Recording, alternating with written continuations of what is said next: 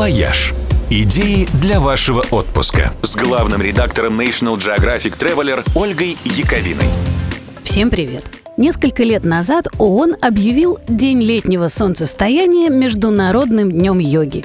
В Индии это отметили самым большим в истории йога-классом. Тогда в Нью-Дели собрались более 35 тысяч человек, что было занесено в Книгу рекордов Гиннесса.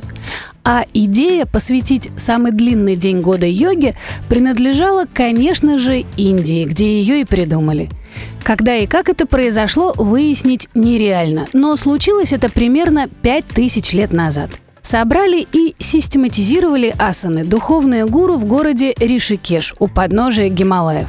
Сегодня он считается столицей йоги, где непременно стоит побывать каждому, кто увлекается этим полезным для тела делом.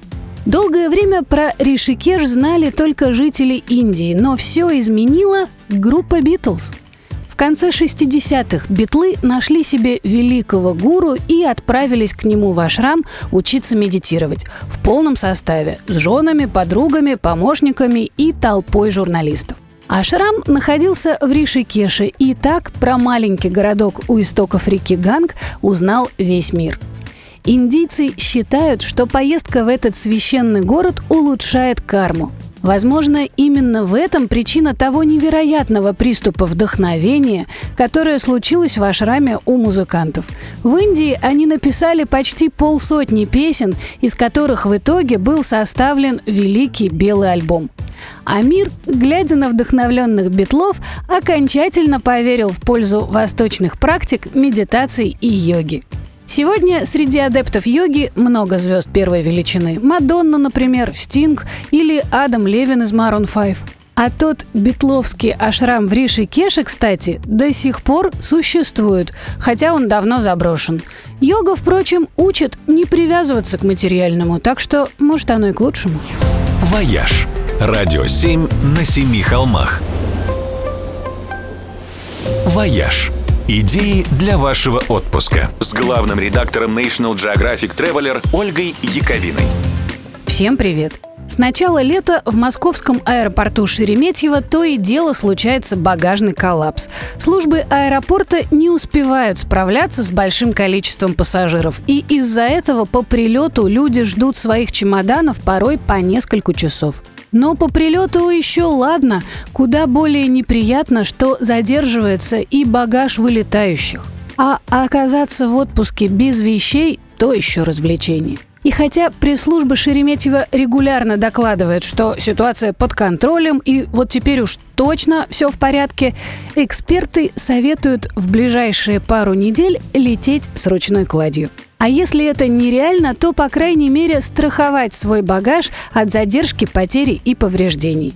Это стоит не так дорого, но если чемодан действительно застрянет, то компенсация от страховой компании поможет легче пережить эту неприятность. Стоит знать, что компенсация положена и без дополнительной страховки.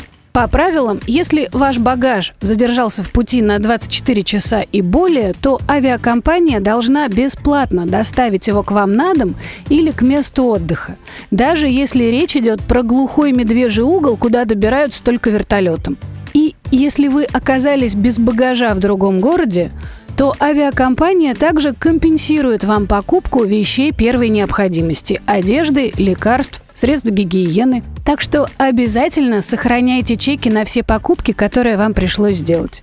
Если прошел 21 день, а чемодан так и не нашелся, он считается утерянным, и в этом случае вам положена денежная компенсация.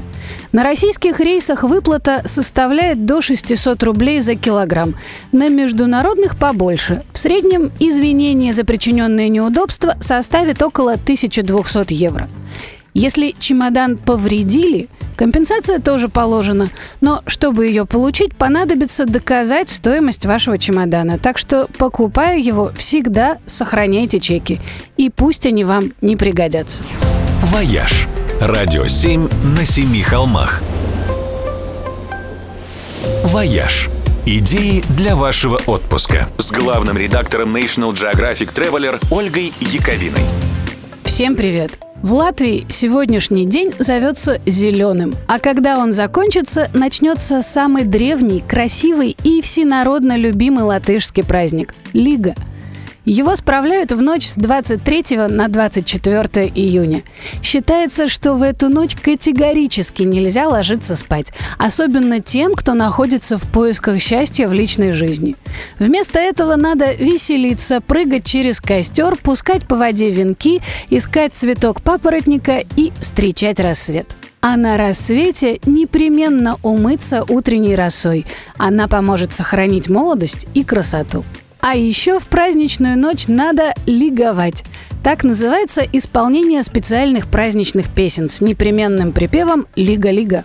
А надо сказать, что традиционное латвийское многоголосие – это не менее красиво, чем грузинская акапелла. Так что тем, кто в эти дни окажется в Риге, очень повезет. В Латвии Лига отмечают не менее широко и ярко, чем Новый год в России.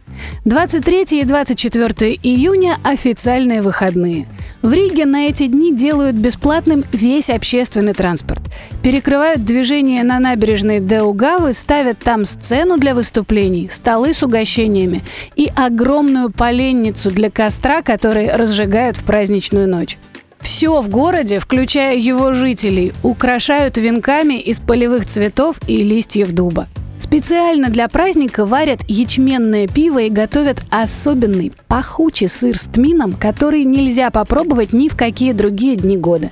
И ставят повсюду общественные мангалы для шашлыков, без которых праздник не праздник.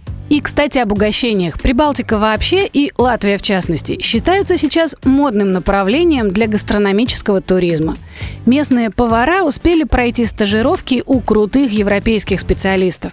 Местные продукты отличные, свежие и качественные. А местные кулинарные традиции интересные, необычные и вполне в духе актуальной нынче нордической кухни. И цены вполне ok – в общем, отличное место для того, чтобы провести приятный летний уикенд. «Вояж» – радио 7 на семи холмах –